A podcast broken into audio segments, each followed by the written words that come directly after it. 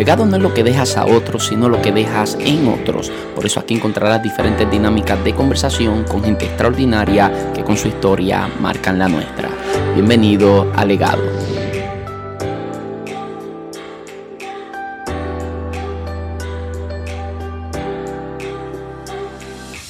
Saludos, muchas bendiciones, mi nombre es José Luis Torres y esto es Legado. Bienvenidos a un nuevo episodio. Estoy sumamente contento porque hoy regresamos un poquito a la esencia de Legado con las entrevistas. He estado subiendo episodios de reflexiones porque por causa de la cuarentena se nos hace un poquito difícil poder hacer entrevistas o al menos entrevistas con calidad de sonido. Pero en esta ocasión pues se me da la oportunidad de poder entrevistar a alguien, él en Canadá, yo acá en Puerto Rico, pero con buena calidad de sonido podemos presentarle una entrevista. Una de las cosas que más a mí me gusta es poder presentar un contenido con calidad, y cuando el contenido no tiene la calidad que a mí me gusta ofrecerle a ustedes y que ustedes se merecen, pues la verdad es que eso me frustra pero demasiado.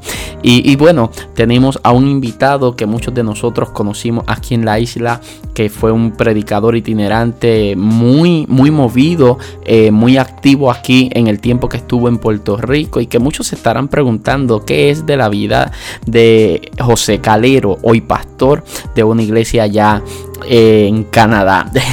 Realmente tuvimos una conversación maravillosa, estuvimos hablando un sinnúmero de temas que estoy convencido que van a bendecir mucho tu vida. Me identifico mucho con el pastor Calero, con mucha de su experiencia y la dinámica que él lleva de estudio bíblico, de lectura, todo eso me identifico mucho con él, y la verdad es que tuvimos una conversación muy amena que de seguro va a bendecir mucho tu vida. Antes de ir con la conversación con el pastor José Calero, quiero que separe la fecha del viernes 1 de mayo. 1 de mayo estoy estrenando un nuevo proyecto que va a bendecir mucho tu vida. Estoy convencido de eso.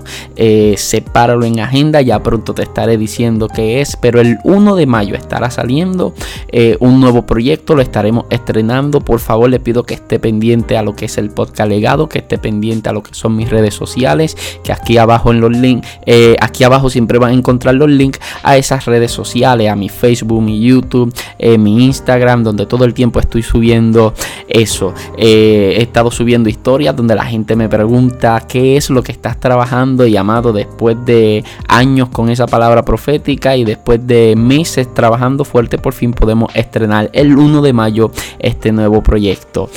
Bueno, ahora sí los dejo con esta maravillosa entrevista con el pastor José Calero. Espero que la disfruten.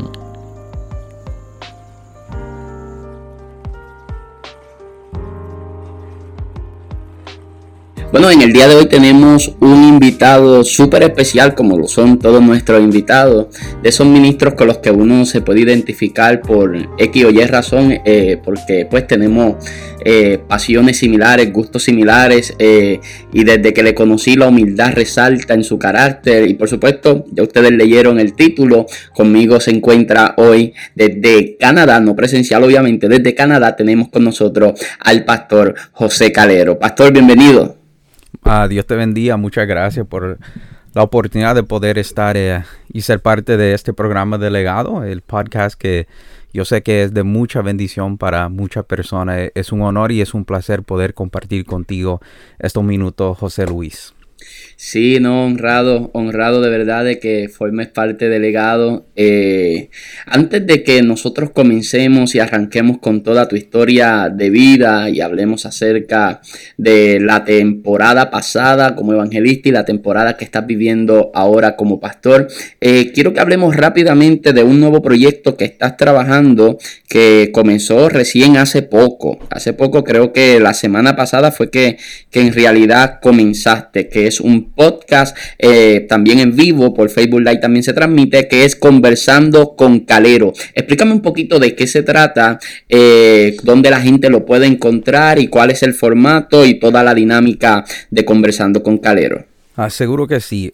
Conversando con Calero nace en mi corazón durante esta cuarentena en cual estamos encerrados y hemos estado buscando a Dios, y esto ha Me ha tocado porque yo soy muy amante a lo que son los podcasts, las entrevistas, y en sí yo me gusta la lectura, y lo que la gente no sabe que a mí me encantan las biografías y las autobiografías, donde uno se puede identificar con la persona que está escribiendo, y veo que los podcasts son como similar a una biografía, pero audible. Y entonces siempre he tenido el deseo de hacer un podcast. Incluso me preguntaba por qué dentro del sistema quizás de nosotros habla hispana y pentecostal, entre comillas, así, cristianos evangélicos no hacen podcasts. Y un día buscando podcasts en mi Apple, sistema de Apple, yo vi Legado. Y entré y era de José Luis. Y entonces yo digo, wow, voy a escuchar eso. Y me encantó el formato. Realmente las entrevistas con gente como Rafael Torres-Sacur, que me encantó, a JC hace poco. Y me gusta porque quizás tengo el mismo pensamiento que tienes cuando, o que tú tenías al empezar esto, que quiero ir detrás del escenario, fuera del altar. Quiero hablar con las personas, no con el formalismo que siempre estamos acostumbrados, sino conocer detalles íntimas quizás de la persona, cómo llegaron a dónde están ahora, cuánto le ha costado, porque creo, José, que quizás, no sé cómo fuiste criado, pero yo me entregué a Cristo quizás alrededor de los 16 años, y siempre vi a mis mentores, los pastores, los evangelistas, siempre lo vi como dicen, en fuego, candela, los términos de antes, y lo miraba así. Yo decía, wow, esta gente nunca tiene problemas, esta gente siempre es tan gozoso, y yo aquí, yo estoy batallando, yo estoy luchando, y siempre en mi mente yo decía, nunca llegaré a ese nivel.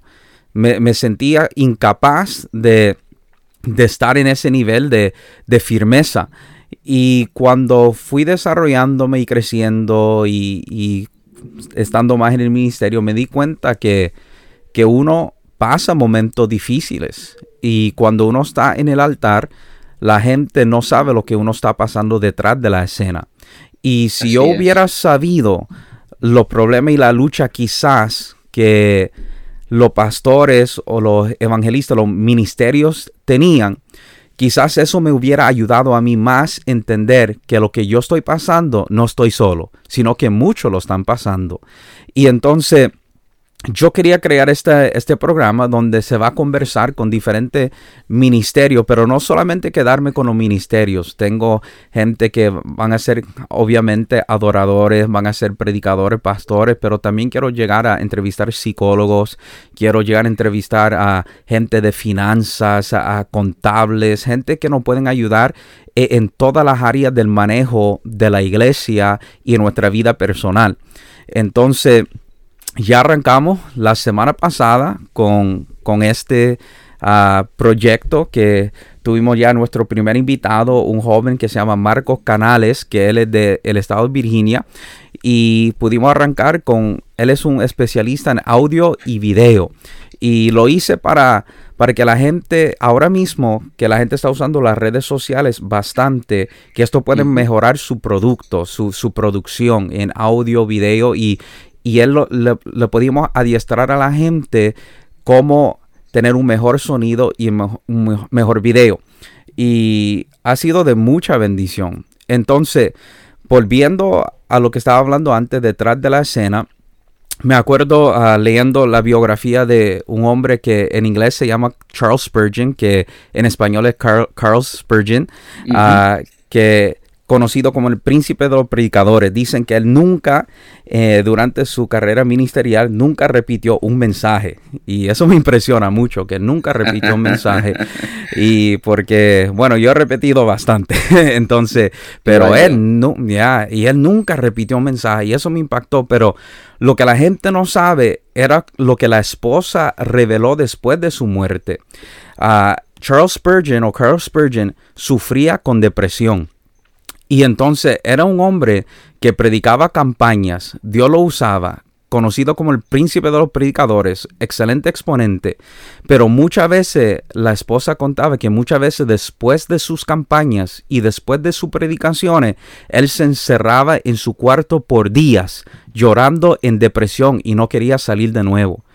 Y cuando yo miraba eso y escuchaba eso, yo decía, eso me impactó porque dentro de mi vida he pasado por depresión.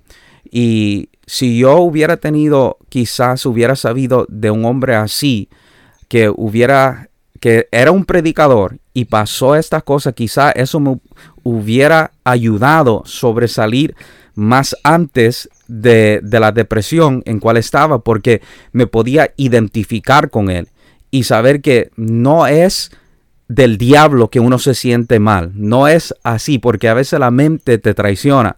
Y te dice, no, que ¿cómo tú vas a estar llorando? ¿Cómo tú vas a estar así? Y yo miraba y en esos momentos yo decía, wow, Dios, ¿será que yo hice algo mal? ¿Será que yo hice algo? Lo que pasa es que venimos de una formación pentecostal nosotros donde demonizamos todo. Ese creo que ha sido el mayor problema. Exacto, y imagínate, si eso se hubiera revelado de Charles Spurgeon dentro de su carrera ministerial, te aseguro que hubiera acabado, no hubiera seguido, la gente hubiera dicho está endemoniado, porque fue esa carga, esa pesadez y eso me ha ayudado mucho. La primera vez que leí eso, yo dije, wow, eso impresionante. Y entonces, eso quiero llegar, porque cuando tú escuchas el testimonio de uno, tú te identificas. Y algo que yo siempre he dicho, José Luis, yo no soy alguien, y la gente va a aprender un poco de mí, yo no soy alguien que escucho mucho predicador. No lo hago por el hecho que soy quizás bien picky así en quien escucho, y a la misma vez no quiero imitar a otro predicador. Porque he notado que mucha gente escucha el mismo predicador y cuando se paran en un altar, hablan igual que ellos, tienen los mismos gestos, y yo quiero ser original.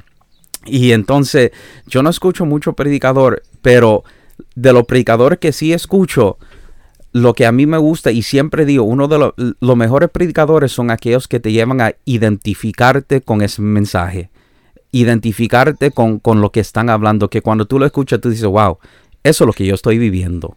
Sí. Y hay dos predicadores que realmente yo escucho mucho, y es T.D. Jakes y Steven Furtick de Elevation.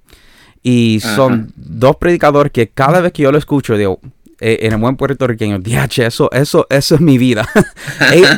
Ellos me están hablando a mí, o sea, cada mensaje es algo impresionante. Entonces, con Conversando con Calero estamos empezando esa dinámica y queremos que la gente se identifique, puede conocer los ministerios y saber que siempre Dios está en las altas, en las bajas, y que todos pasamos por momentos de victoria, por momentos de crisis, pero eso no significa cuando estás en las altas o en las bajas que Dios no está contigo. Siempre ese llamado permanece en ti.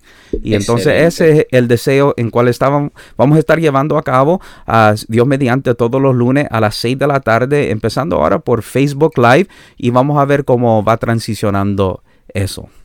Excelente. Quiero decirle a todo el mundo entonces que te busque en Facebook. ¿Cómo apareces en Facebook? Pueden buscarme en mi página personal, José Calero, la iglesia es Casa de Restauración, y la página de nuestro podcast, video podcast, es Conversando con Calero.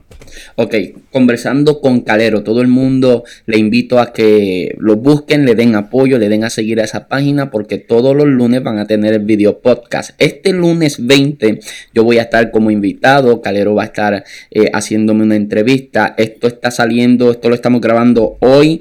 Hoy estamos a 18, creo, sábado sí. 18, mañana 19, que ya es hoy para la gente, todo el mundo lo tiene que estar escuchando, domingo 19, así que para usted mañana, lunes 20, ¿a qué hora es? A las 6 de la tarde, ¿cierto? A las 6 de la tarde, sí. A las 6 de la tarde estaremos conectados con Calero, creo que va a ser una bendición, y estos proyectos hay que apoyarlos. Por el momento no está en aplicaciones podcast, pero me imagino que no va a tardar mucho en que esté disponible, ¿verdad? En alguna plataforma podcast. Bueno, Calero, vamos entonces a lo que vinimos. Cuando yo te conocí aquí en Puerto Rico, y yo quiero mencionar algo que fue del día el día en que yo te conocí como tal. Yo vivo en el pueblo de Santa Isabel, en el área sur de Puerto Rico. Yo te conocí en el pueblo de Salinas, eso queda 10 minutos de mi casa. Okay. Era una santa convocación de la Iglesia de Dios Incorporada. Se habían reunido no sé cuántas iglesias, un evento muy lleno.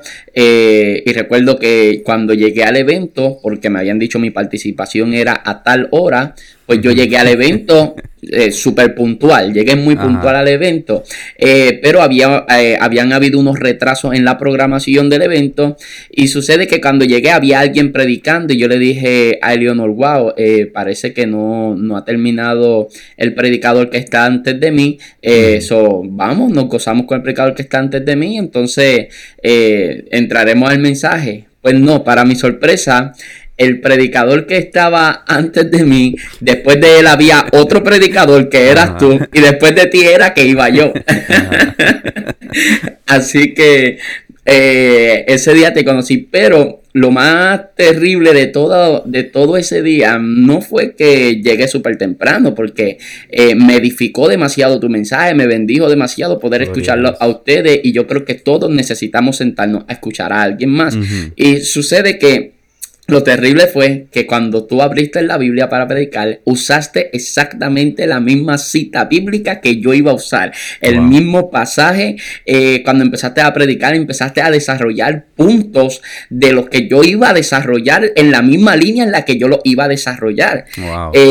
Y por un momento uno tiene de esas batallas que tenemos los predicadores en los altares de, bueno, predico otra cosa, pero yo estaba convencido de que ese era el mensaje que Dios me había dado para ese lugar. Y aunque obviamente el mensaje que yo llevé, a diferencia del tuyo, tenía otra línea, era otra línea con la misma base bíblica, pero sí habían temas en los que nos cruzábamos, habían puntos del mensaje en los que nos íbamos a estar pisando. Y recuerdo que tomé la decisión de predicar igual. Así que cuando yo dije, abra su Biblia, en el segundo libro de los Reyes, capítulo 5, que la gente se quedó mirando como que ¿qué? Yo dije, sí, no me equivoqué. Segunda de Reyes, capítulo 5, y fue una bendición. Luego te vi en otras ocasiones y estuvimos hablando muy a fondo. Ahora, la pregunta que yo siempre me he hecho es que yo sé que te criaste en Canadá, pero ¿tú eres natural de qué país?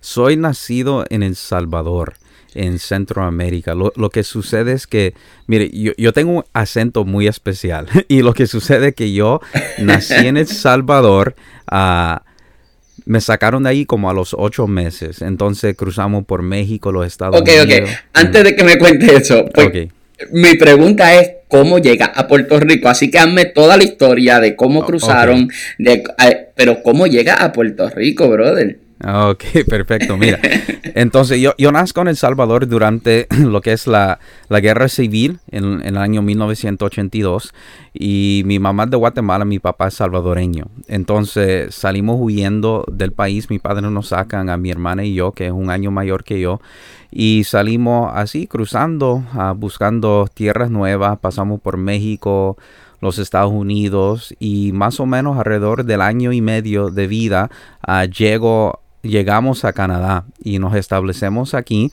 que en ese tiempo habían 2 países recibiendo refugiados del Salvador, que era Canadá y Australia. Entonces mis padres decidieron venir a Canadá, y por eso si alguien está escuchando y sabe un poco de Australia, es una población muy alta de centroamericanos, de salvadoreños allá, y es porque estaban recibiendo gente durante ese momento de la guerra civil. Entonces nos establecemos aquí en Canadá, y estando aquí seguimos así. Era católico, yo era católico, fui a la escuela católica. Quería ser cura en sí, sacerdote, esa era mi meta. Yo siempre amaba al Señor y estaba criado en eso, pero mi papá se convierte a Cristo cuando yo estoy como en el 4º o 5º grado. Y yo no sabía, pero mi papá en sí, para mí se estaba convirtiendo, pero en realidad él se estaba reconciliando, porque él servía al Señor en su juventud, de la cual no sabía porque nunca se había hablado de eso en mi casa. Entonces nosotros, mi papá se convierte y empieza a llevarnos a la iglesia. Aquí en Canadá, en la iglesia en cual me convertí, se celebra servicio martes, viernes, sábado y domingo. Entonces los sábados, nosotros íbamos a la iglesia evangélica y íbamos con mi papá. Realmente íbamos por ir porque no entendíamos lo que estaba pasando. Y el domingo íbamos a la iglesia católica con mi mamá para arrepentirnos por haber ido a la iglesia evangélica la noche antes. Entonces, nosotros fuimos así. O sea, los sábados éramos evangélicos, los domingos éramos católicos. Y íbamos así uno detrás de otro. Y yo me acuerdo, José Luis, la primera vez que yo entro en una iglesia pentecostal evangélica. O sea, yo tenía cuarto o quinto grado, me imagino unos 10 años por allí. Y yo estoy acostumbrado a un sistema de la iglesia tradicional, y cuando yo llego allí y yo veo que en aquel entonces era un puertorriqueño y ese hombre era calvo y era en el tiempo que subían el sonido a todo volumen y gritaban, y entonces cuando yo entro en ese sistema y yo escucho eso, y él empieza y está gritando, y yo veo gente corriendo, llorando, danzando, los moños volando. Siempre he dicho, fue como algo que a mí me asustó, y lo único que yo dije era que a mi papá le lavaron el cerebro. Fue lo único que yo pude pensar. Y me acuerdo que cuando terminó el servicio, el pastor viene donde mí y donde mi papá me presenta, dice, este es mi hijo, y él dice, me saluda, y nunca me olvido lo que ese pastor me dijo. Me saludó y me dijo, tú serás el próximo predicador que sale de esta iglesia. Y me impactó, que hasta el día de hoy yo me lo recuerdo. Y bueno, íbamos visitando, pero ya a la edad de como 16 años, empecé a ver muchos jóvenes los sábados que íbamos de visita, que pasaban al frente, y algo me decía, tiene que ser parte de ellos. Y en un momento dado llegó 1 de enero de 1999, la edad de 16 años. Estaba desesperado por ir a la iglesia. Yo sabía que era mi día. Y me acuerdo, mi mamá se había convertido un año antes y ella me vio que yo estaba ya preparado, listo. Ella me dijo, ¿tú estás bien? Yo dije, estoy bien. Y ella notó que algo estaba pasando y vamos a la iglesia. Y arrancamos para allá. Tan pronto entré, había otro pastor que ya no era el puertorriqueño, sino un centroamericano. Y era un pastor que yo no lo quería. Y no lo quería porque yo no entendía cómo ese hombre podía pararse en un altar y predicar más de una hora sin parar. Yo no entendí. Yo dije, ¿cómo este hombre puede hablar tanto? Y me desesperaba. Y resulta que cuando yo entro en la iglesia, es el primero que veo. El pastor ya está ahí. Y voy directamente donde él, le digo, pastor, necesito hablar con usted. ¿Podemos hablar en un cuarto aparte? Y me dijo, seguro que sí. Fuimos para allá y yo le dije, pastor, y empecé a llorar. Yo no sé lo que está pasando en mi vida. Y lo único que yo sé es que yo necesito a Cristo en mi corazón. Y el pastor se puso bien contento, pero yo le dije, no lo quiero hacer solo. Quiero que mi papá esté presente, porque he visto como mi papá siempre ha pedido oración por nosotros. Y entró mi papá. Y yo no sé si has compartido con muchos centroamericanos, pero el centroamericano uh-huh. es bastante machista. Es un hombre, son toscos. Y mi papá claro. es así. Y mi papá entró a aquel lugar y mi papá siempre ha sido fuerte. Y cuando el pastor le dice a mi papá, tu hijo quiere aceptar a Cristo. Yo vi a ese hombre tosco empezar a llorar como una nena. Wow. y yo juntamente con él lloré. Y ese fue el día que yo me convertí a Cristo. Luego de ahí, me acuerdo que eso fue en la semana. No me acuerdo qué día cayó, pero yo aparecí en la iglesia el martes. Nunca había pisado la iglesia un martes. Y aparecí. Y cuando aparecí, me acuerdo, una joven me dijo, ¿qué tú haces aquí? Sorprendida. Y ella sabía que me había entregado a Cristo. Y yo le dije, bueno, ahora yo soy parte de ustedes. Y me causó mucha risa después, porque yo dije, nosotros oramos por la gente, nosotros oramos por los milagros, que Dios haga algo. Y el momento que Dios lo hace, dudamos en lo que Él hizo. Así y entonces, desde ese momento adelante, seguí creciendo y desarrollándome. Y para entrar a Puerto Rico pasaron muchos años. Y yo orando, claro, por mi compañera. Orando, Dios, provéeme una sierva, Señor, una siervita. Ahí como me enseñaban. Y yo orando y cometí muchos errores. Escogí muchas personas que que pensaba que eran la persona adecuada y no lo eran. Pero me acuerdo que en el 2007 llegó un evangelista de Puerto Rico y él me dijo, hicimos una amistad y me dijo, Calero, cuando tú quieres ir a Puerto Rico me avisa, hay una casa. Y yo no sé cómo, tú eras como soltero, José, pero yo siempre fui atrevido, así que cuando me decían algo, yo me iba. Cuando la gente me dice, mira, haz como si estás en tu casa, y yo, ¿seguro? Y yo entro y me subo los pies a los muebles, porque si tú me estás dando ese permiso, entonces él me dijo, cuando tú quieres, venga. Entonces yo dije, está bien. Eso fue como en el mes de junio. Yo lo llamé cuando regresó a Puerto Rico y dije, ya compré mi pasaje. Llego ahí el 20 de agosto. Y eso fue en el 2007. Y en el 20 de agosto viajé para allá. Y cuando aterricé en Puerto Rico, me dijo, ¿cuánto tiempo tú te vas a quedar? Yo dije, 2 meses. 2 meses en tu casa. Y él no sabía. Digo, wow, ¿te vas a quedar 2 meses? I'm like, claro, seguro. Y me quedé 2 meses. Y cuando estoy allá, estamos predicando, estoy conociendo lo que es la oración en el monte, que no sabía lo que era eso, conociendo una dinámica distinta, porque algo que la gente tiene que entender es que Puerto Rico, a nivel de lo que es especialmente el pentecostalismo, ha hecho un impacto alrededor del mundo. En especialmente cuando los predicadores llegaban de Puerto Rico a Canadá, nosotros los imitábamos a ellos, porque nos gustaba la manera que ellos eran, el caribeño, ese fuego, ese como son. Entonces, nuestro deseo siempre, wow, Puerto Rico, Puerto Rico, Puerto Rico. Y cuando pude pisar esa tierra, yo me sentí bien contento, bien feliz. Y estando allí, yo decidí buscar a Dios, ayunamos, lo metimos 7 días en un monte, en ayuno y oración, buscando dirección del Señor. Y yo me acuerdo que fue un tiempo en cual yo dije, Dios, no quiero novia, no quiero buscar a ninguna pareja, quiero entregarme en totalidad a ti. Y a las semanas de hacer esa oración, un 29 de septiembre me toca atender un evento conciliar de la organización cual yo pertenecía antes, y yo era presidente de la asociación a nivel nacional aquí en Canadá en ese entonces.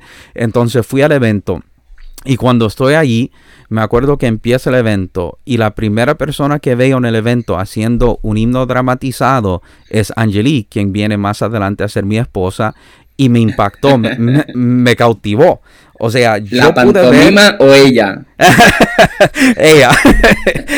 ella haciendo la pantomima. Y me impactó la manera que yo pude ver que ella lo estaba haciendo con su corazón. Pero nada, el evento se desarrolló y ella se fue. No sabía dónde estaba, nada. Pero de repente, que yo me doy... Ella me dice después que alguien faltó y tenían que cubrir un espacio de adoración. Y entonces le pidieron a ella para que cantase junto con sus hermanas, pero las hermanas decidieron no, que solamente Angelique. Y cuando Angelique pasa al frente y ella pasa y empieza a cantar, ahí fue el último flechazo, como dicen. Y yo dije, wow, y no salía de mi mente esa muchacha.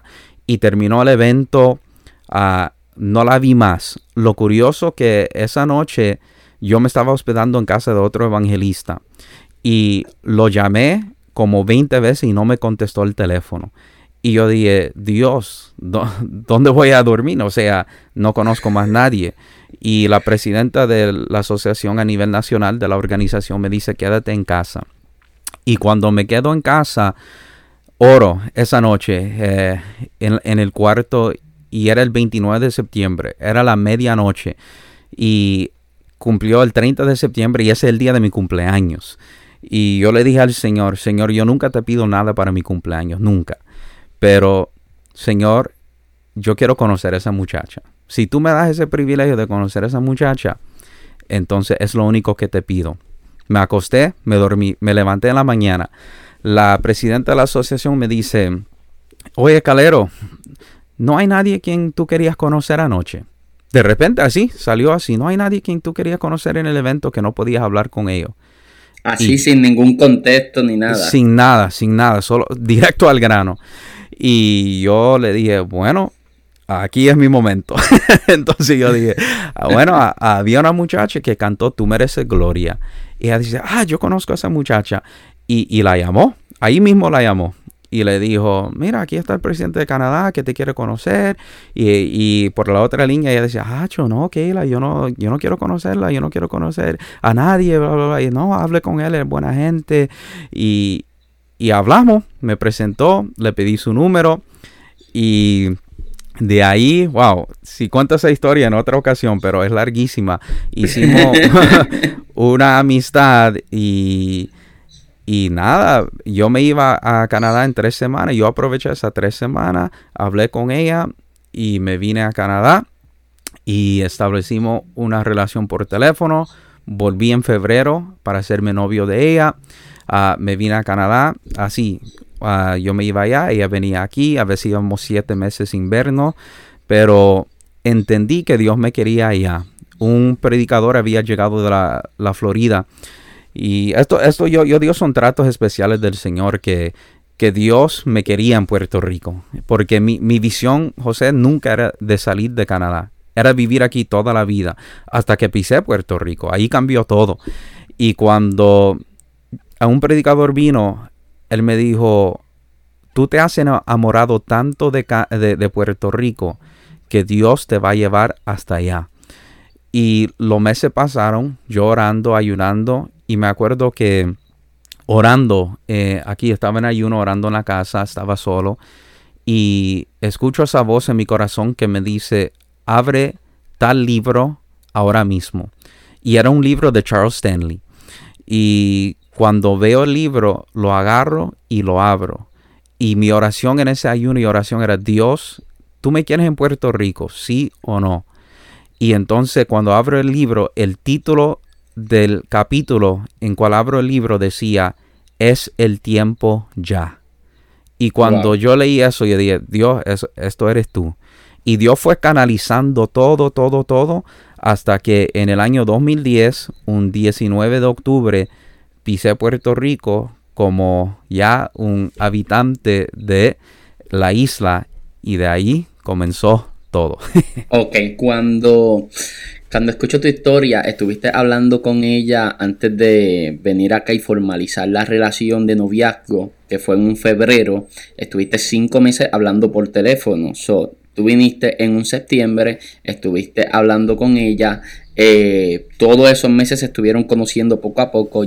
Regresa a Puerto Rico y todo lo que nos acaba de contar. Ahora, cuando tú vienes a vivir a Puerto Rico es un cambio de vida completo, ¿sabes? Estamos total. Hablando de que es del cielo a la tierra la diferencia, y no hablo de bien o para mal, o sea, digo que es diferente solamente de Canadá acá a Puerto Rico. Sí. Pero recuerdo una vez, yo estaba predicando en un congreso de Marcados por la Unción, y tú llegaste allí, y recuerdo que ese día fue que me comentaste que posiblemente te ibas a Canadá, con una nueva visión de que eventualmente estarías pastoreando, y ya llegaremos a eso. Ahora, ese día tú me comentaste algo que me dio mucha risa, y fue que tú me dijiste, a ver si tú recuerdas esto, me dijiste que allá en Canadá donde tú vivías casi la gente no grita, no alza la voz, todo es mucho silencio. Cuando llegas a Puerto Rico, tú me dijiste que una vez estornudaste en la casa y el vecino te gritó salud. Sí, exacto. Sí. Entonces, obviamente hay un contraste cultural de lo que está acostumbrando, lo que pasa en puertorriqueño es muy eufórico. Puertorriqueño grita y llega acá a adaptarte a lo que es nuestro sistema. Ahora, exacto. Tu desarrollo como evangelista se da allá en Canadá. Tú llegas acá siendo un ministro que tenía una agenda, que ministraba, que predicaba, o solamente eras un líder nacional de la juventud, o te desarrollas en Puerto Rico como predicador. Cuéntame de eso y cuéntame del contraste cultural también, que tanta risa me da. Claro que sí. Entonces, lo que sucede es que yo me convierto en el 99 y yo empiezo a predicar en el 2001. Muchos no saben, pero desde el 2001 yo llevo ministrando la palabra y viajando todos los fines de semana, porque aquí en Canadá, los Estados Unidos, no es como como Puerto Rico, que uno puede predicar los martes, miércoles, jueves, viernes, sábado, domingo. Aquí sí, usualmente es el fin de semana. Y Dios me fue levantando, y me acuerdo mi primera campaña en el 2001, 2002, por ahí. Y cuando predico, 25 vidas vienen a los pies de Cristo. Y aquí es algo que es duro, que eso pase. Entonces eso me marcó. Y seguí desarrollándome y viajando por todo Canadá, por todos los Estados Unidos, Centroamérica, predicando. Entonces ya llegando en el 2010 a Puerto Rico, es curioso porque tengo que empezar de cero. Nadie me conoce, nadie sabe el ministerio que llevo, y Puerto Rico es un lugar que ha producido tanto evangelista, tanto ministerio, que mi mente decía, ¿qué voy a hacer aquí? Seré uno más, o sea, nadie va a saber quién soy, pero volver a empezar. Y eso decía mi mente, pero la palabra que Dios me había hablado en mi corazón, que te voy a usar, te voy a bendecir, y la gente va a conocer quién tú eres. Y entonces yo me agarré de la palabra del Señor. Y cuando yo llegué a Puerto Rico, llegué en octubre, prediqué, porque alguien me había invitado a predicar, y fue la primera vez. Y de ahí, de octubre para, diría enero, solo prediqué 2 veces. Y yo decía, wow. Dios, ¿qué voy a hacer aquí? Entonces, nada, de repente recibo una llamada de un evangelista que me dice, mira, Calero, tengo una invitación para ti. ¿Qué tú tienes tal fecha? Y yo digo, bueno, tengo la convención del concilio. Me dijo, olvídate de eso, cierre eso. Y que hay una puerta que se abre y quiero que tú entres por ella. Y yo digo, ¿cuál es? Él dice, en la isla de Santa Cruz, que yo sé que tú has ido allá. Y sí, en la isla de Santa Cruz. Y yo digo, bueno, vamos para allá. Y cuando voy a Santa Cruz, fue una gran, gran bendición. Y creo que en los 7 años que viví en Puerto Rico volvimos como unas 10 a 12 veces. Fue algo bien especial que siempre estábamos allí y nada, seguimos, regresamos del viaje. Y lo que realmente cambió, José, y esto es lo que le digo a la gente, que a veces Dios hace algo, hace unos ajustes en tu vida para que tú alcances lo que Él necesita que tú alcances. Y yo me acuerdo que yo estaba perseverando en la organización en cual yo me había convertido al Señor, y ellos me estaban cerrando las puertas porque ya Dios me estaba bendiciendo. Y yo me acuerdo que en tal momento la pastora donde estábamos me dijo, mira, Calero, no quiero que nadie salga los domingos y yo quiero que estén aquí en la iglesia. Yo digo, está bien, yo puedo ceder el domingo si necesita que estoy aquí. Luego cambiaron la escuela bíblica los martes y me dijeron, Calero, no puedes salir los martes porque hay escuela bíblica. Entonces los miércoles eran culto de ama caballero y me dijeron, tú no puedes salir los miércoles. Y yo dije, no, aquí esto no me está cuadrando. Mi pastor aquí en Canadá me enseñó que cada puerta que Dios te abre, entre por ella. Mi pastor siempre me dijo a mí, Calero, yo prefiero no verte en un año, con tal que yo sé que tú estás haciendo la voluntad del Señor. Y esa fue la manera que a mí me adiestraron. Entonces yo le dije a Angelique, vamos a orar y ayunamos un par de días y oramos. Y le pedí dirección a Dios. Y como Dios siempre hace, canaliza todas las cosas. Y apareció alguien que yo nunca había conocido y me empezó a hablar de su iglesia, una iglesia que nunca había pisado. Y de algo me dijo, esa es la iglesia para ti, que viene a ser la iglesia de Dios Pentecostal en Vías de Caney y en Trujillo Alto. Y cuando todo pase, yo dije, Angelique, esa es la iglesia. Y me reuní con el pastor y el pastor le dijo que eres bienvenida, son bienvenidos a la iglesia.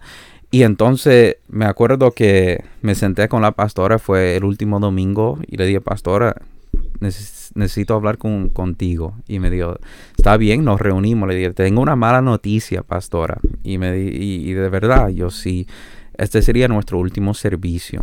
Y esa pastora empezó a llorar a moco tendido. Y empezó a llorar y wow. Y en un momento uno se turba y uno dice, pero... Le dije, la elogié, Le di gracias por todo, le di gracias por todo, gracias por lo que hiciste, gracias. Y fue ahí, mire, fue ahí, José, donde yo entendí un pasaje bíblico que nunca había entendido. Cuando la Biblia dice que Dios endureció el corazón de Faraón para dejar ir al pueblo en libertad. Y yo nunca había entendido, y yo dije, pero ¿cómo Dios endurece el corazón de Faraón? Yo no entiendo eso. Y entonces fue ahí donde yo entendí que Dios estaba endureciendo el corazón de la pastora para evitar mi salida, para que yo tomara una decisión para seguir mi trayectoria donde Dios quería llevarme. Y entonces yo no vi como, wow, el diablo me está cerrando la puerta. Yo vi como Dios está permitiendo esto porque Él necesita que yo salga de ese lugar, porque lo que Él quiere que yo alcance no es ahí, es en otro lugar. Sí, es que a veces la manera drástica es la única manera. La manera forzada, quizás por poner algún adjetivo, a veces puede ser la única manera. Y yo pasé por una transición así, y lo difícil de este tipo de transición, o sea, déjame ponerte en situación. Mi transición no tuvo nada que ver con que a mí me pusieran bozal. En la iglesia donde yo he estado, los líderes que yo he tenido nunca me han puesto bozal, nunca han tratado de limitarme. Yo desconozco lo que es esa situación, porque gracias a Dios yo siempre he contado con el apoyo de mis líderes. Gracias al Señor yo siempre he tenido la bendición, o la enorme bendición, ¿verdad?, de poder contar con el respaldo de mis superiores. Cosa que quisiera que me contaras de nuevo, o que abundaras en lo que es esa frustración que ocasiona. Pero a lo que quería llegar es que cuando uno va a este momento de transición, lo más difícil es que ya uno creó lazos emocionales con el lugar y con las personas.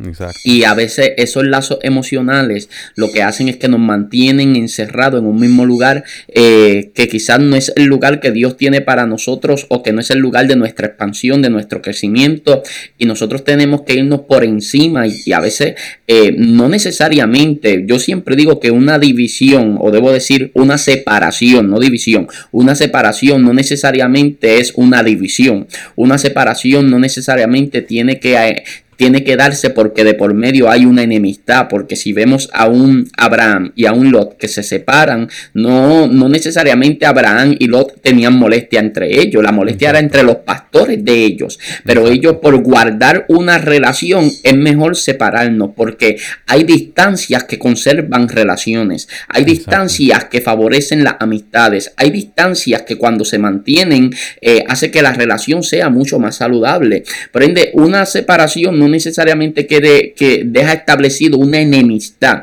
pero a veces en nuestra humanidad lo interpretamos así. Por eso se vuelve tan difícil tomar este tipo de decisiones, porque creamos esos lazos emocionales y decimos la relación ya no va a ser igual, ya no nos vamos a hablar, no me van a apoyar. Y hay mucha gente que posiblemente me está escuchando que tienen que transicionar a una nueva temporada, a un nuevo lugar para su expansión, su crecimiento, pero están tan atados emocionalmente pues que no se atreven hacerlo. Y yo quiero que abundes un poquito en lo que es la experiencia de que no te den la libertad para tú funcionar en el llamado de Dios, porque no estamos hablando de que no nos queremos congregar, no estamos hablando de que no queremos someternos a una autoridad, estamos hablando de cuando la autoridad no tiene la visión adecuada para con aquellos a quienes Dios le ha confiado. Quiero que me cuentes de la frustración que genera esa situación. Sí, seguro.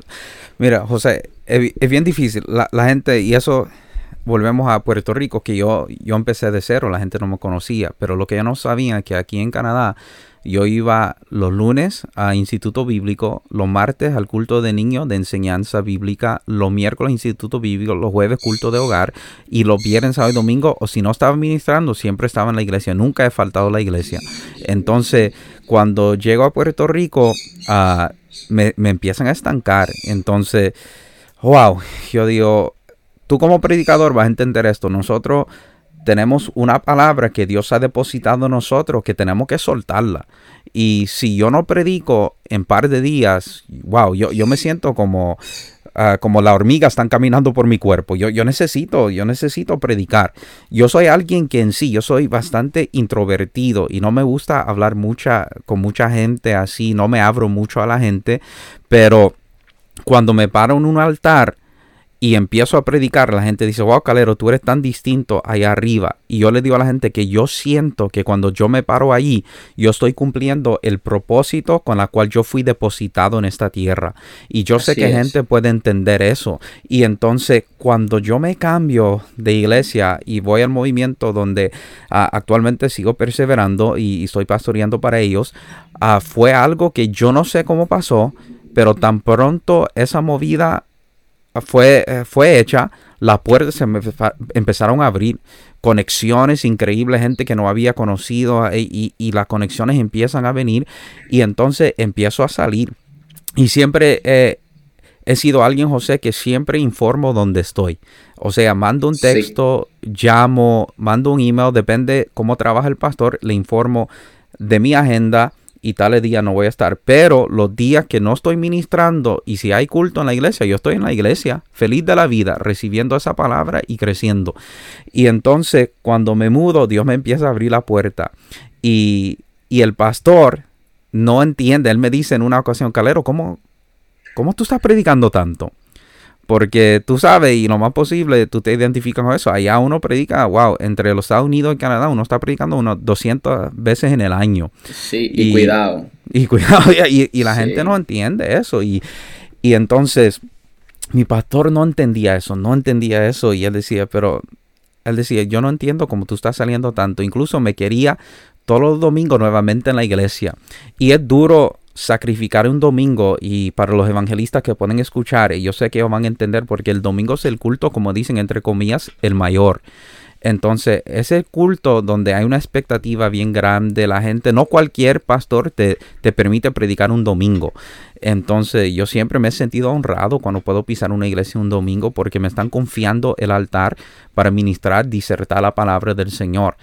Entonces yo oraba al Señor, Dios, háblele al pastor, revélele que este es el ministerio que tú me has dado. Yo soy fiel cuando no hay culto, yo diezmo, yo siempre cumplo con lo que debo de cumplir.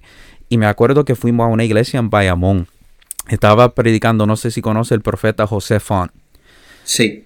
José Font, tremendo. Mucha gente lo critica, pero que nunca han podido verlo o compartir en un momento, en una actividad con él. Y su profecía y como Dios lo usa son exactas. Y yo me acuerdo. Impresionante. No, impresionante.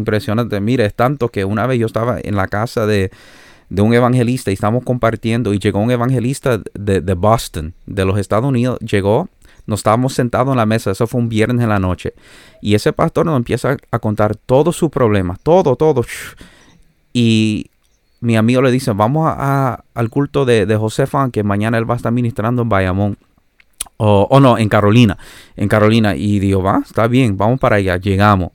Yo vi ese don de ciencia desatarse de una manera increíble.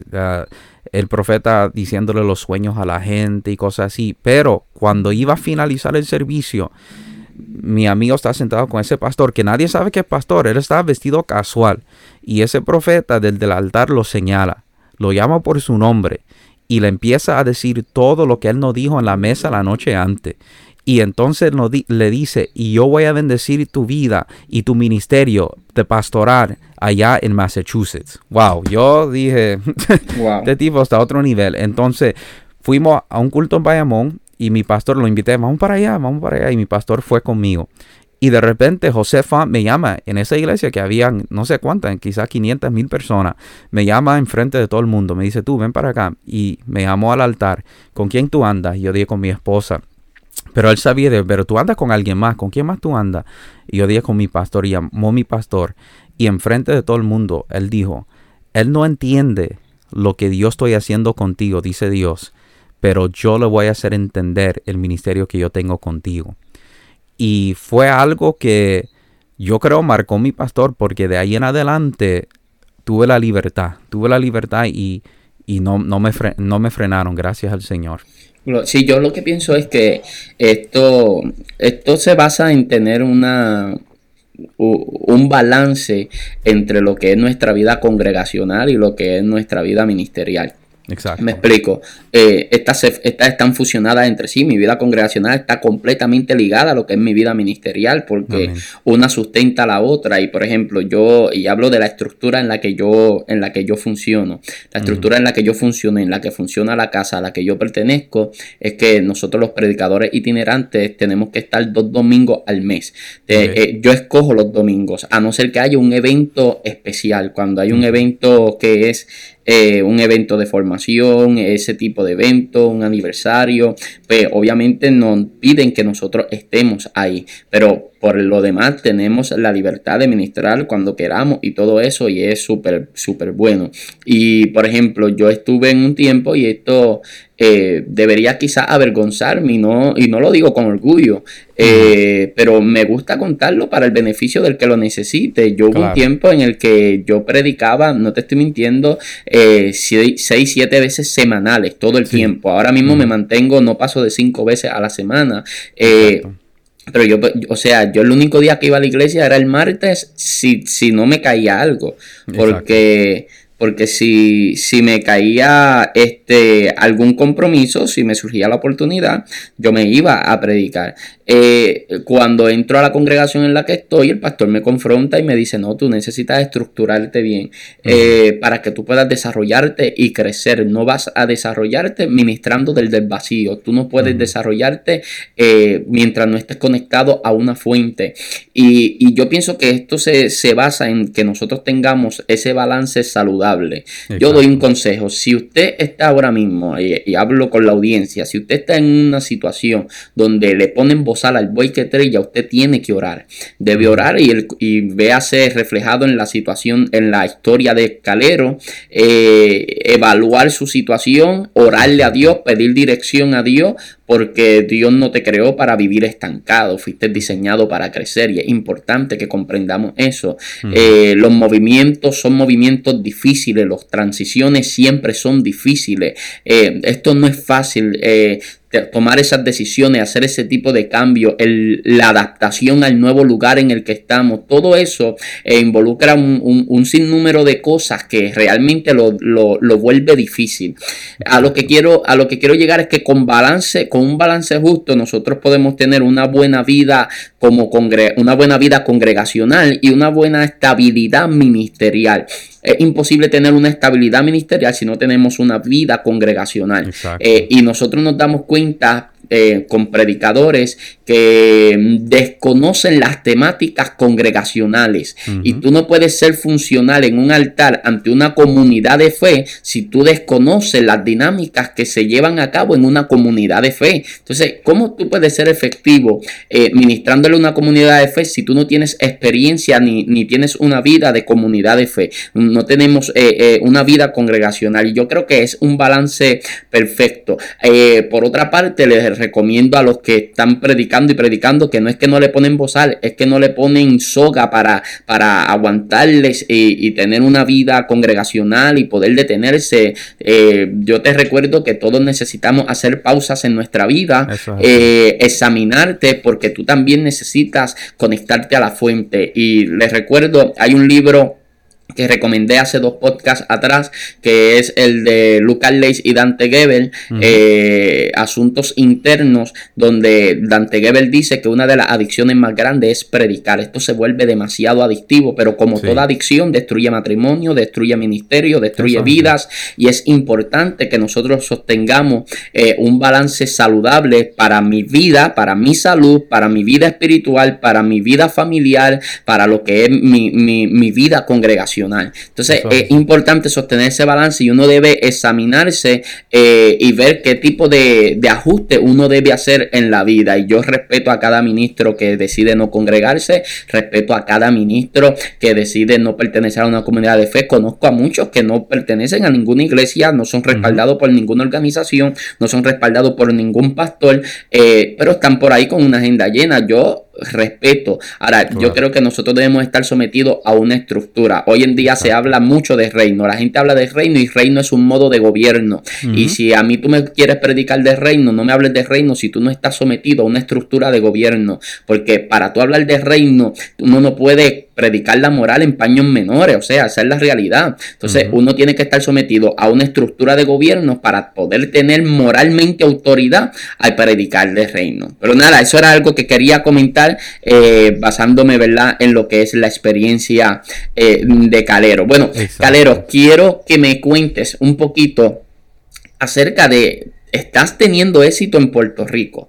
Tu agenda está cargada. Dios te está usando de una manera poderosa. Todo el mundo quiere escucharte. Te mueves por toda la isla. Yo escuchaba tu nombre. Compartimos muchos eventos que tú ibas a estar el viernes, yo iba a estar el domingo, yo iba a estar el sábado, tú ibas a estar al otro día. Sí. Yo te veía por todas partes. Te veía en cada evento. Te veía en cada congreso. Cuéntame entonces de cómo llega el llamado de Dios para regresarte a Canadá. En esta ocasión no regresas solo, regresas ya casado y a otra dinámica ministerial. Cuéntame un poquito de cómo sucede todo. Sí, yo no soy alguien, José, que me dejo dirigir por profecía mucho. Yo para que la gente entienda, yo escucho todo. Escucho cada profecía que me hablan, cada palabra que dicen, así dice el Señor. Pero no me aferro tanto a lo que la gente me dice. Yo me aferro a lo que Dios ha hablado a mi corazón. Y siempre me mantengo en esa palabra. Entonces Dios, cada movida que he tenido, Dios me habla a mi corazón. Dios me habla. Y yo me acuerdo, estábamos predicando en el estado de Florida, en Orlando. Y estamos ministrando allá. Y mientras estoy orando, yo nunca pensé volver a Canadá. Nunca en mi vida. Yo dije, bueno, ya me fui. Me quedo, me establezco en Puerto Rico, ahí termino mi vida. Pero cuando estoy orando en Orlando, durante esa gira, Dios me habla al corazón y me dice, Calero, te devuelvo a Canadá. Y yo me sorprendo. Oh, perdón, no me dijo te devuelvo a Canadá, perdón. Él me dijo, te mudas, te voy a sacar de Puerto Rico y te voy a trasladar a otro sitio. Y entonces yo me sorprendí y fui a Angelique y le hablé. Y le dije, Angelique, mire, Dios me habló. Dios me dio esto. Y Angelique, yo sé que es mi compañera, que Angelique me dice amén. Si yo le digo a Angelique hoy, Dios me habló que nos vamos para la China mañana, ella va, ella arranca, que ella es así, ella bendición. Sí, ella está unida conmigo. Sí, y cuando yo le digo vamos a cambiar de iglesia, ella amén. Si sí, eso es lo que Dios te dijo y todo. Gracias a Dios que ella ha sido la compañera adecuada para esto. Y entonces le digo y empezamos a orar. Y Dios me habla eso 2 años antes de mi movida. Y entonces yo sé que me voy a mudar. Yo sé que me voy de Puerto Rico. Ahora, no sé dónde voy. Yo dije, wow, tal vez sería Florida porque Dios me habló ahí. Tal vez Nueva York, tal vez otro sitio. Nunca pensé que era Canadá. Y entonces, en uno de mis viajes aquí para visitar a mis padres, estoy aquí y siento ese amor por esta nación de nuevo. Y siento algo, una ligadura a esta nación de nuevo que no lo puedo sacar de mi corazón. Y sigo orando, Dios sigue confirmándome. Si es Canadá, va a ser Canadá. Y entonces, yo sabía que me movía, pero no sabía dónde. Sentía que era aquí, pero solamente quería estar seguro. Y me acuerdo, estaba predicando un campamento. Y Dios me bendijo en ese campamento. La primera noche predicó Juan Carlos Harrigan. La segunda noche predicó Yesenia Zen. Y la tercera noche yo prediqué. Y me sentí bien honrado de poder ser participante de estos ministerios de calidad. Y me acuerdo que ese viernes en la noche, Juan Carlos Harrigan viene donde mí. Y me habla en el oído y me dice en ese campamento, me dice el Señor que te devuelvo a Canadá. Así me dijo el Señor a través de Juan Carlos Harrigan. Y para mí eso fue el sello. Yo dije, bueno, es así. Entonces, yo siempre he sabido, José, que yo tengo un llamado pastoral. Mi corazón es pastoral, siempre lo ha sido. Me gozo como evangelista, me gocé en Puerto Rico. Tuve la oportunidad de predicar en convenciones, 2,000-3,000 personas. Pude predicar en campamento de Mickey 3 veces, que para mí fue un privilegio. Prediqué en muchos sitios en cual me sentí honrado.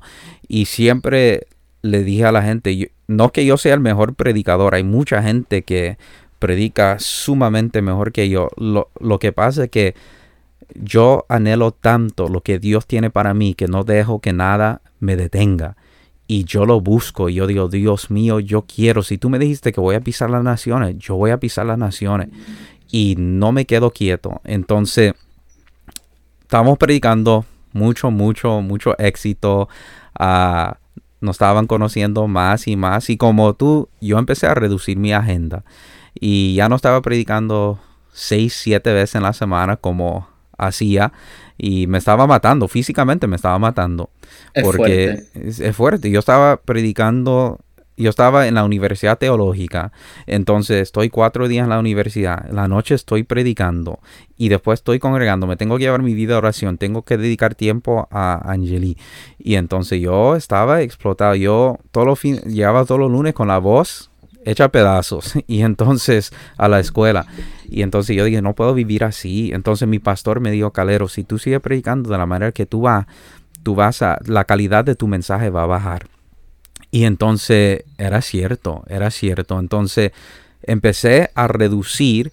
Dios no empezó a bendecir más monetariamente. Angelique sacó su disco. Entonces tuve la oportunidad de poder reducir a 2 a 3 veces a la semana la predicación. Y entonces me sentí bastante bien. Recuperé mucha fuerza. Seguimos viajando, seguimos predicando, pero ya con un ritmo más despacio. Y entendí que Dios estaba permitiendo esto como una transición para entrar en un tiempo distinto en el pastorado. Lo sentí. Yo digo, wow, Dios está haciendo algo aquí. Y me gocé. O sea, fue bonito. No digo que nunca volvería al evangelismo, porque yo me acuerdo sentándome con mi pastor recién convertido. Mi pastor me dice, Calero, ¿qué tú anhelas? Y yo dije, en el poco conocimiento que tengo, yo le dije, pastor, yo tengo 2 llamados. Y yo tengo un llamado como pastor y tengo un llamado como evangelista. Y yo le dije, yo sé que voy a pastorear en mi vida y voy a ser evangelista y luego pastorearé otra vez y luego seré evangelista. Que creo que Dios me seguirá llevando por esa área, conferencista, como sea.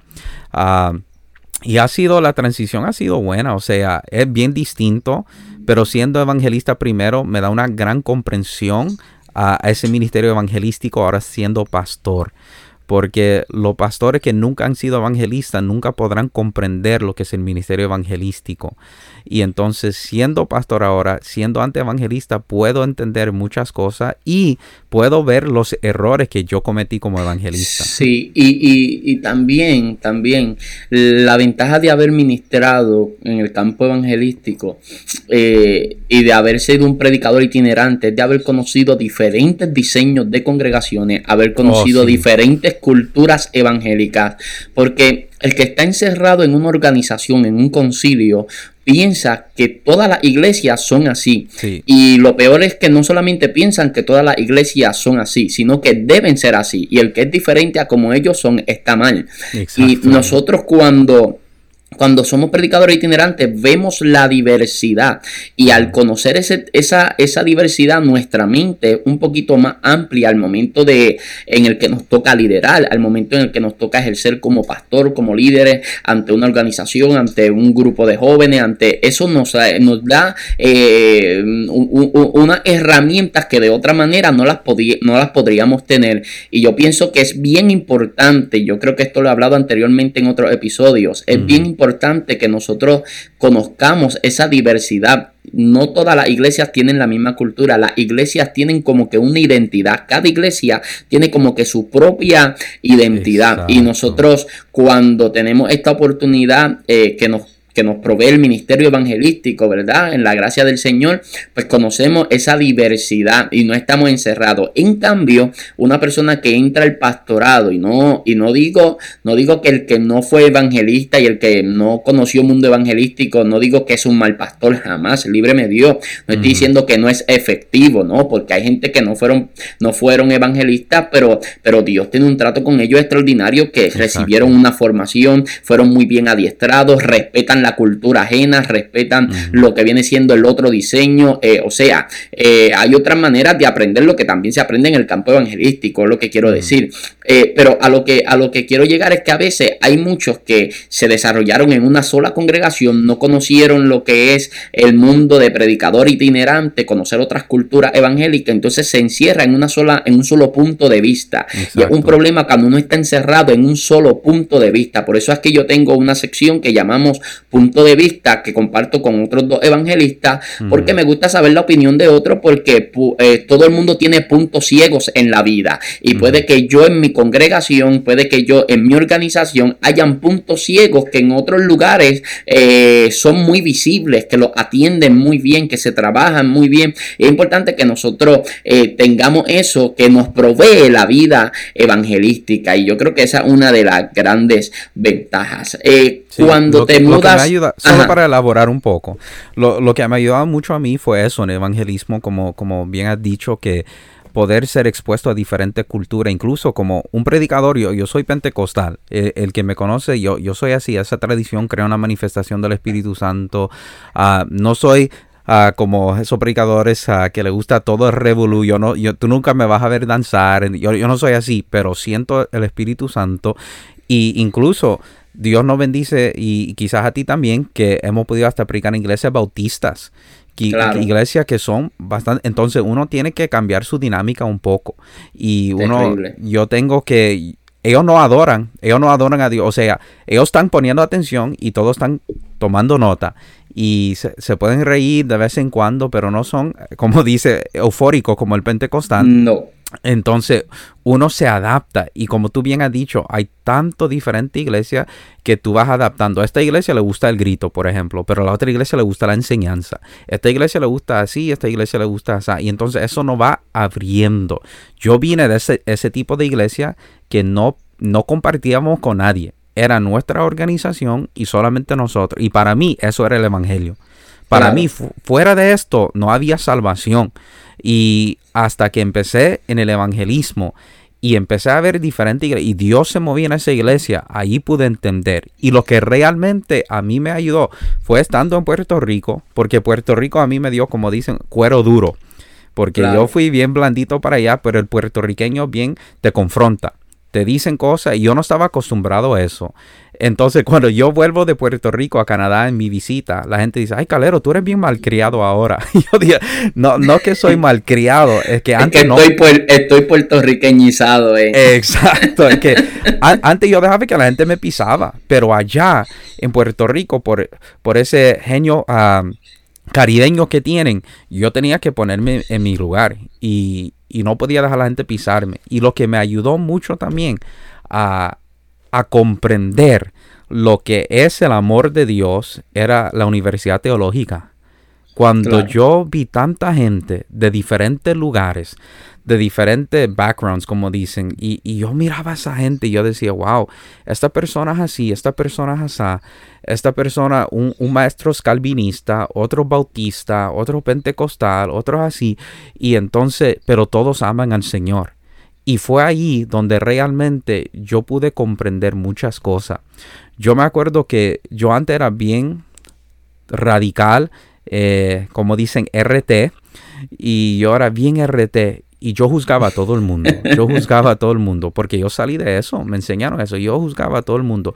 Y me acuerdo en Puerto Rico, orando en mi cuarto, el Espíritu Santo me habla y me dice, Calero, ¿acaso yo te voy a pedir tu opinión para preguntarte si fulano de tal puede entrar en mi presencia? Y ese fue el día que yo comprendí que mi deber es predicar, es educar, pero el que tiene la palabra final es Dios. Definitivamente.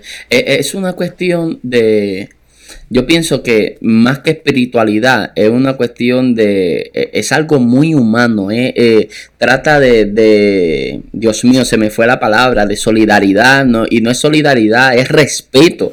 O sea, esto trata de respeto. Hay gente con la que Dios lo hace de una manera, y habemos otros con las que Dios lo hace de otra manera. Y por ejemplo, en estos días... A mí me gusta el predicador que habla palabra. A mí me gusta el predicador que tiene un mensaje con mucha sustancia bíblica, que tiene mucho respaldo histórico. Ese es el tipo de predicador que a mí me gusta escuchar. Ahora, hay predicadores que te leen un verso bíblico y luego te cuentan 20 testimonios y esa es su predicación. Sí, sí. Yo no voy a decir que ahí no está Dios. El hecho de que el predicador que más me gusta es este, no puedo decir que aquel no es un predicador, que no es de Dios y que Dios no usa, porque esa persona está edificando en una área que nosotros no edificamos. Uh-huh. Entonces, cada cual edifica de una manera, en una área que quizás otros no edificamos. Entonces, hay personas que a veces nosotros decimos, es que aquel lo único que hace es echar fuera demonios. Bueno, pero está haciendo algo que tú no estás haciendo a lo mejor. Exacto. Y que yo no estoy haciendo a lo mejor, y cada cual tiene su área fuerte y cada cual tiene su diseño y enfoque ministerial. Eso, y yo pienso que crea un balance en el cuerpo de Cristo, y nosotros tenemos entonces que aprender a respetar eso. Respetamos los diseños, respetamos lo que Dios hace en los demás. De hecho, una de las frases que yo llevo años pronunciándola en mis predicaciones y conferencias, uh-huh, es que a veces la razón por la cual nosotros nos encontramos estancados es porque no hemos aprendido a respetar el trato de Dios en los demás. Uh-huh. Y uno de los grandes peligros a los que nosotros somos, a los que nosotros estamos expuestos es ese. Aprender a respetar el diseño ajeno. Que otro lo haga diferente no quiere decir necesariamente que lo está haciendo mal. Y uh-huh, nosotros tenemos que aprender a respetarlo. Por ejemplo, exacto, vemos a un Juan que cuando aquellos estaban reprendiendo y haciendo cosas allá, aparte predicando en el nombre de Jesús, le dijo a Jesús, ¿qué hago? ¿Los mando a que se callen? Y Jesús lo miró y le dice, no, porque el que no es contra mí, conmigo es. O sea, no todo el mundo va a ser de mi grupo, no todo el mundo va a ser de mi cercanía, no todo el mundo va a ser de mi diseño, no todo el mundo va a ser como yo, pero hey, estamos trabajando todos para el Señor. Y de esto es que se trata, cada cual edifica en una manera diferente, conforme a su diseño. Exacto. Ahora sí llegamos, pastor, a tu pastorado. Ay. Cuéntame cómo surge la oportunidad de pastorear y cómo te está yendo. Okay. Cuando yo llego aquí a Canadá, no iba a empezar el pastorado de cantazo, sino que iba a seguir evangelizando un poco mientras Dios ponía todo en su lugar, canalizaba todo, y yo decía, ok, voy a seguir predicando, y me estaban invitando a diferentes eventos, campañas, ya sabían que estaba aquí, y tú sabes cómo son las iglesias, ellos aprovechan cuando uno está ahí, ya no tienen que pagarle pasaje, entonces aprovechan que uno está en el área, y estaban aprovechando, pero resulta que no ha sido fácil, ha sido bastante cuesta arriba el primer año, diría, porque cuando yo vuelvo aquí, el que era mi pastorante, la iglesia donde yo me convertí, su deseo es que yo volviera a estar con ellos, que yo volviera a pastorear con ellos. Y entonces, en una ocasión nos llevó a desayunar y me planteó eso. Me dijo, mira, ¿qué tú piensas? ¿Volverías a ser parte de nuestra organización? Y yo le dije, con todo respeto, no. Y él me dijo, ok. Pero yo le hice una pregunta, porque yo nunca quería pastorear quizás en esta ciudad, sino quería estar en las afueras, pero le hice una pregunta y le dije, pastor, ¿qué tú piensas si yo abro una iglesia aquí? Y nunca me olvido la reacción del pastor, que fue mi mentor. Se engrifó, como digo, como los gatos cuando se molestan, y me dijo, yo no tengo miedo. Yo no tengo miedo. Así me dijo, yo no tengo miedo. Y me causó un gran choque, porque no lo estoy diciendo de una manera retante, pero él se siente retado. Y él dijo, yo conozco mi llamado. Y eso me chocó tanto. Y me acuerdo que se fue de la mesa y no viró. Pagó la cuenta y ya no viró a la mesa. Entonces nosotros nos fuimos. Y nada, me devolví a Puerto Rico y viré para mudarme. Y ya tenía una campaña con esa organización. En la área francesa de Canadá tenía una campaña. Y un día antes me llama el pastor y me dice, Calero, tengo que cancelarte el compromiso. Y yo sabía que eso venía. Y yo, no, tranquilo, todo está bien. Entonces yo llamé, quien era mi pastor. Él te dio razón, te dijo cuál era la razón. Él me dijo que están diciendo cosas feas de ti. Y él mismo, el mismo pastor de la organización, me dijo, tú deberías de hablar con la persona que es el presidente internacional y decirle lo que está pasando. Porque el presidente internacional de la organización es mi amigo, fue mi vecina. Entonces, yo dije, está bien. Hablé con dicha persona y llamé a quien era mi pastor. Y le dejé un mensaje de voz y le dije, pastor, me quiero reunir contigo esta noche. Tan pronto escucha esto, tenemos la necesidad de hablar. Y me llamó y nos fuimos a reunir a un lugar de café cerca de mi casa y nos sentamos. Y así como te estoy hablando, le dije, pastor, quiero que sepa que estoy molesto contigo. Y se engrifó nuevamente y me va, si tú estás molesto, entonces tú y yo no podemos hablar. Pero yo llevé a mi esposa, conmigo, y mi esposa dice, el hecho que él está molesto no significa que él no puede hablar. Y hablamos como una hora y yo le dije todo lo que tenía que decir. Y él me respondía con cosas que no tenían sentido. Y en una le dijo a mi esposa que mi esposa comentó algo y él le dijo y la miró a ella y él le dijo, esto no te concierne a ti. Y cuando él dijo eso me molestó. Y yo dije, claro que le concierne a ella. Ella es mi esposa. Y todo lo que tiene que ver conmigo tiene que ver con ella. Y nada, terminamos la conversación. Yo le di un abrazo. Yo lloré. De buenas. Se terminó de buenas. Se terminó de buena. Yo le di un abrazo porque yo soy bastante sentimental. Ya que yo soy centroamericano, nosotros somos así. Y le di un abrazo y le dije, pastor, te amo. Te amo mucho y espero que puedes tener éxito y en todo. Y él me dio un abrazo y me dio las mismas palabras. Pero después de eso, ellos siguieron divulgando un montón de cosas a todas sus iglesias, cerrándome las puertas en tales iglesias. Entonces, se lo comenté a mis padres y mi padre, bueno, Dios lo usó. Le dijo, bueno, vamos a abrir la obra aquí en casa. Vamos a abrirlo. Y yo dije, está bien, este domingo me tocaba predicar en tal iglesia, ahora se canceló, vamos a abrirlo. Y aquí mismo en mi sala llamé a una amistad que tenía años de no hablar con esa persona, sabía que estaban apartados y mi papá llamó a una amistad y nos reunimos 6 personas aquí en casa, mi familia, esas 2 personas y arrancamos con el culto. Esa misma semana después del culto aparece una familia de la iglesia de ellos. Ellos no saben que yo abrí una iglesia y aparecen aquí en casa y empiezan a decir que es así, cosas así normal. Y yo nunca he dicho a nadie, venga a mi iglesia. Yo no soy así. Yo no la jalo a la gente. Pero ellos mismos decían que ellos querían salir de ahí por cosas bien sencillas, que su hijo usa barba y la iglesia no quería que usara barba.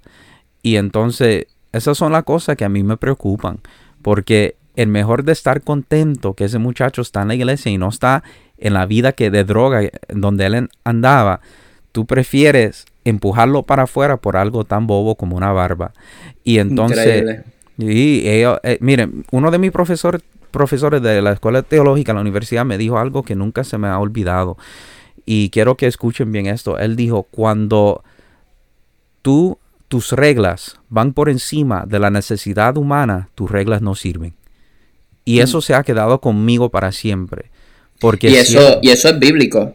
Sí. Eso es bíblico porque cuando David comió del pan sagrado, uh-huh. David lo hizo a base de una mentira. David mintió, le estaba mintiendo al sacerdote diciéndole que estaba en una misión de Saúl cuando en verdad estaba siendo perseguido por Saúl y se come el pan sagrado que no era lícito comerlo. Uh-huh. Entonces cuando Jesús habla acerca de esto, Jesús habla de esto en los evangelios, pero Jesús no estaba elogiando a David, Jesús estaba elogiando al sacerdote Ahimelech, que puso la misericordia por encima de los ritos. Entonces, Ahimelech le dio del pan sagrado porque puso misericordia por encima de los ritos. Entonces, de esto es que se trata. Si tus leyes están por encima de la necesidad humana, pues entonces como que no funcionan. Claro, y entonces yo vine con el lema de mi iglesia es volviendo al gozo de la salvación.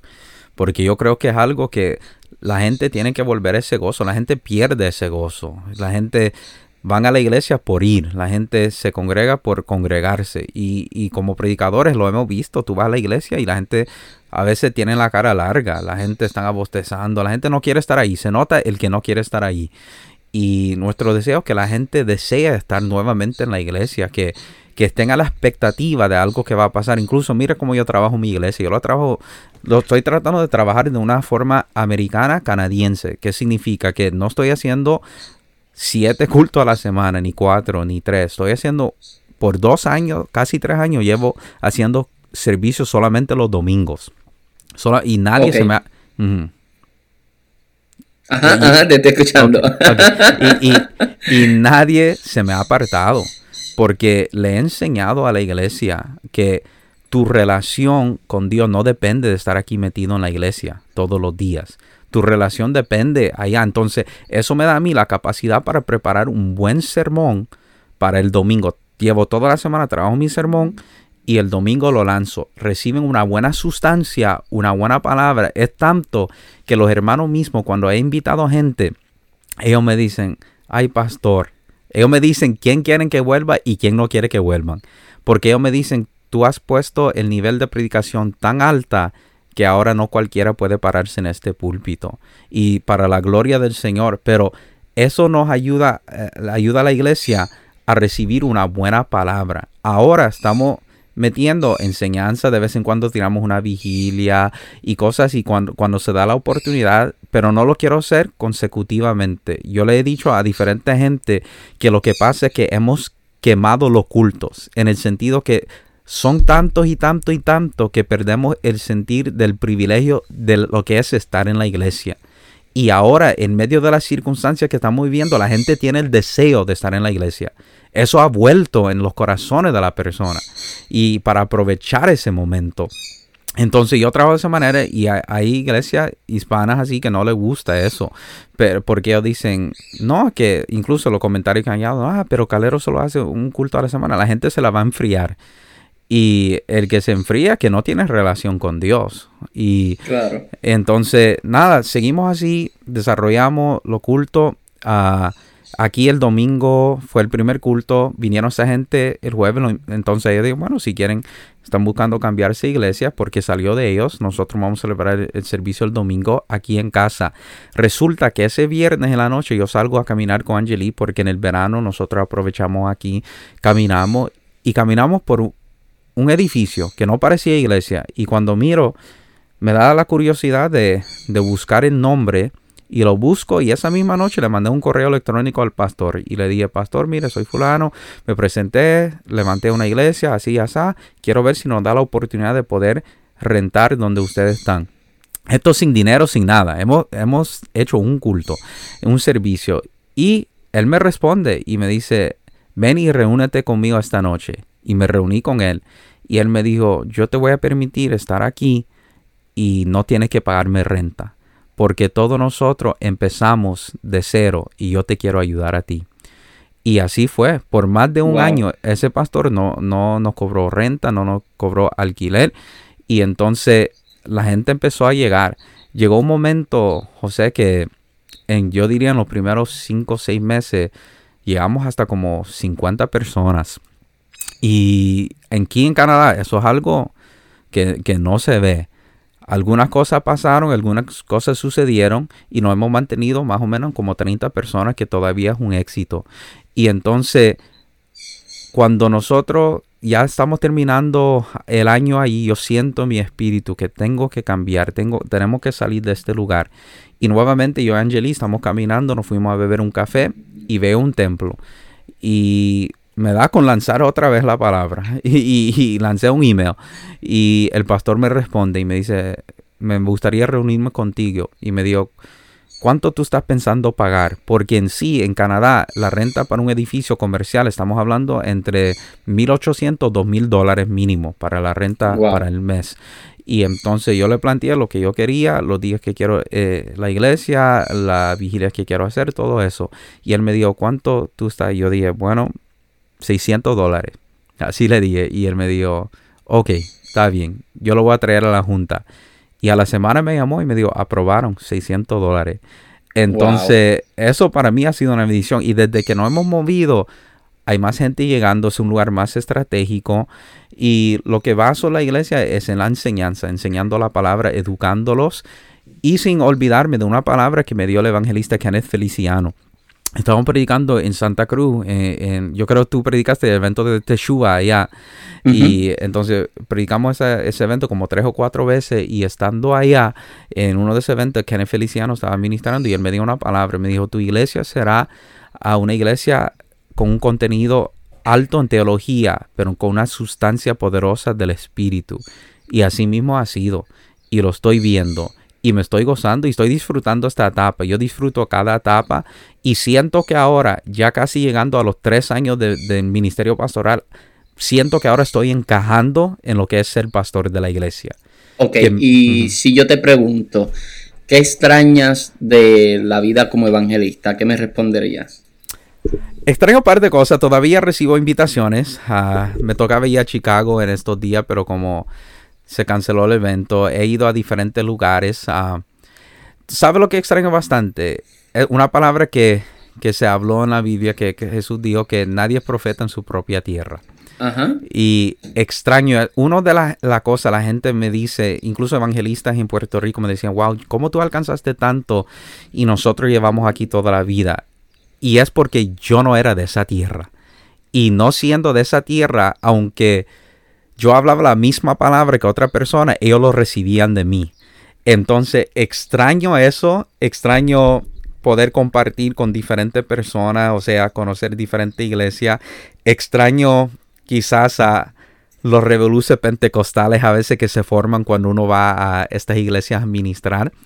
Y a veces cuando me invitan hay bastante como ministración del Espíritu Santo, una palabra, la gente está bien activada y extraño eso. Entonces cuando me invitan aprovecho el mover, pero tengo que ser más cuidadoso donde salgo ahora.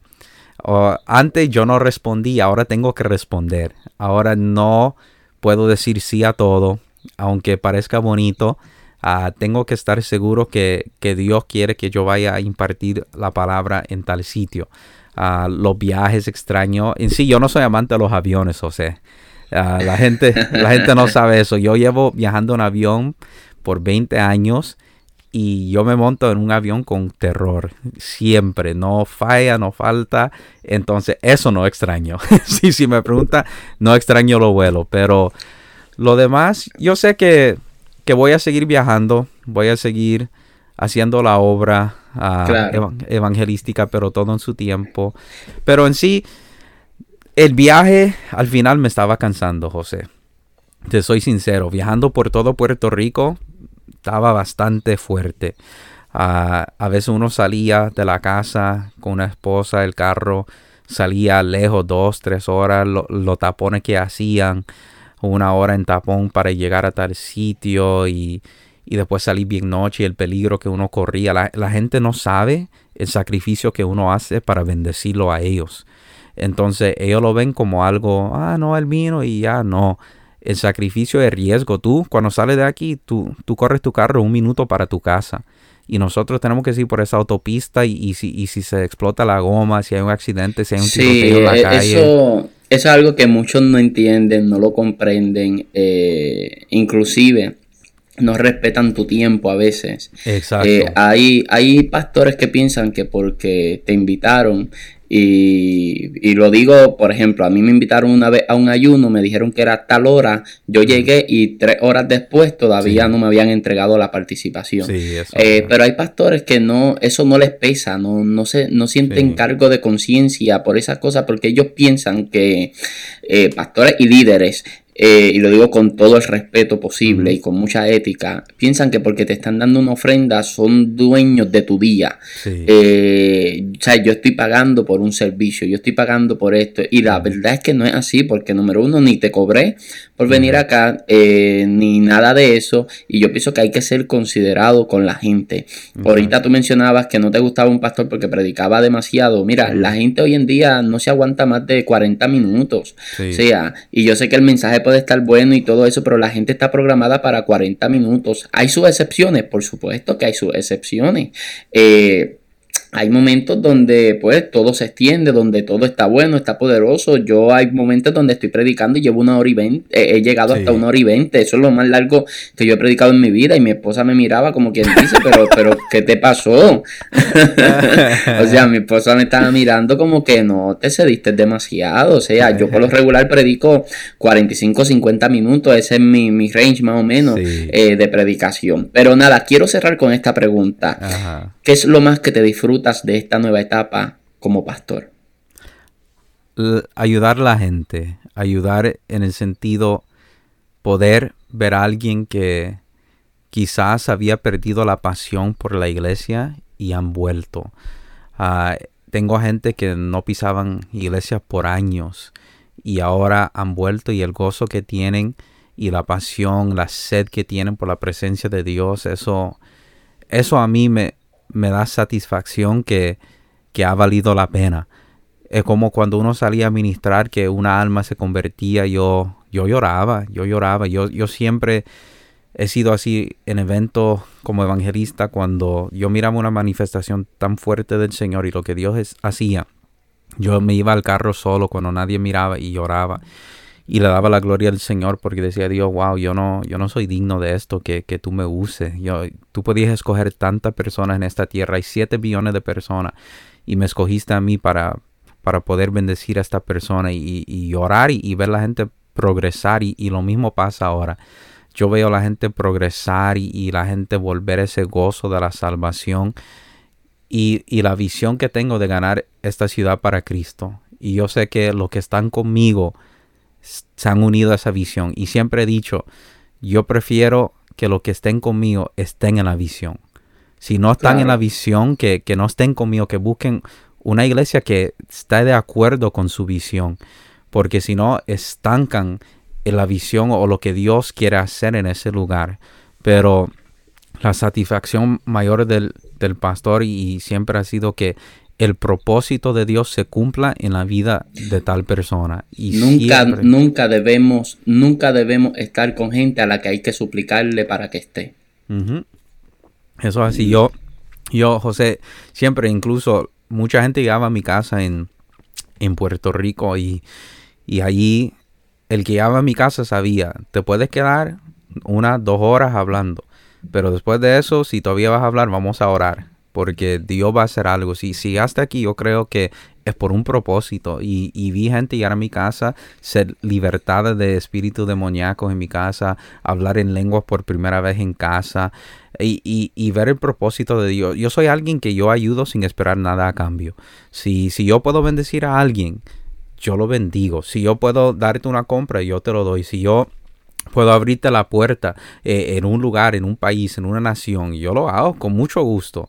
Y no soy alguien que espero, no, yo lo hice por ti, ahora lo tienes que hacer por mí. No, yo no soy así. Yo deseo que tú alcances todo lo que Dios tiene para ti. Ese es mi deseo para todo el mundo. Con tal que tú llegues a lo que Dios ha destinado para ti, yo estoy contento. Y esa es mi satisfacción.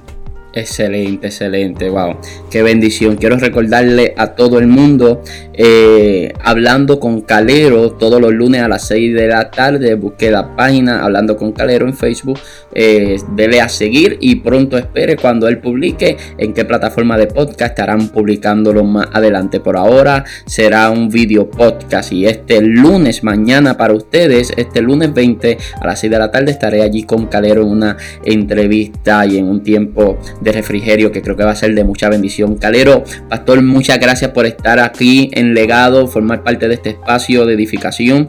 Quiero que antes que nos despidamos vuelva a decir cuáles son sus redes sociales para que la gente pueda buscarle. Seguro que sí. Entonces, la iglesia se llama Casa de Restauración, lo puedes seguir a través de Facebook, por Facebook y Instagram. Yo creo que estoy por José Calero. No uso mucho Instagram, pero Facebook lo uso más, José Calero. Y no es Hablando con Caleros, Conversando con Calero a través de Facebook todos los lunes a las 6, y luego lo vamos a poder transicionar a un podcast, y tal vez depende cómo sigue creciendo, lo podemos instalar a YouTube también, pero eso es Conversando con Calero, y el mismo email, conversandoconcalero@gmail.com. Si alguien desea lanzar unas preguntas a lo que vamos a estar entrevistando, o tienen una idea o un guest, alguien que quieren que entrevistemos, entonces son bienvenidos sus comentarios. Excelente, pastor, muchas gracias. A los demás les recuerdo que mis redes sociales son José Luis Torres, y les recuerdo que tienen que separar en agenda el viernes 1 de mayo que voy a estar estrenando un nuevo proyecto que pronto les voy a decir qué es. Pendiente a mis redes sociales, pendiente a Legado, por favor. el 1 de mayo sale un nuevo proyecto, lo estaremos estrenando y usted tiene que formar parte de este nuevo proyecto. Me ilusiona mucho hablarles de esto, tengo mucho deseo de decirles de qué se trata, pero espere hasta el viernes 1 de mayo. Separe lo que el viernes 1 de mayo les voy a estar comentando de qué se trata este nuevo proyecto. Desde ese mismo día usted va a formar parte de ese proyecto y va a ser algo fenomenal. Llevamos años con ese llamado, con esa palabra que Dios nos había dado, y hace unos meses lo empezamos a trabajar y ya por fin podemos dar a luz ese proyecto. Recuerde que los links a mis redes sociales están aquí abajo en la descripción del podcast, y será hasta una próxima oportunidad. Que usted bendiga.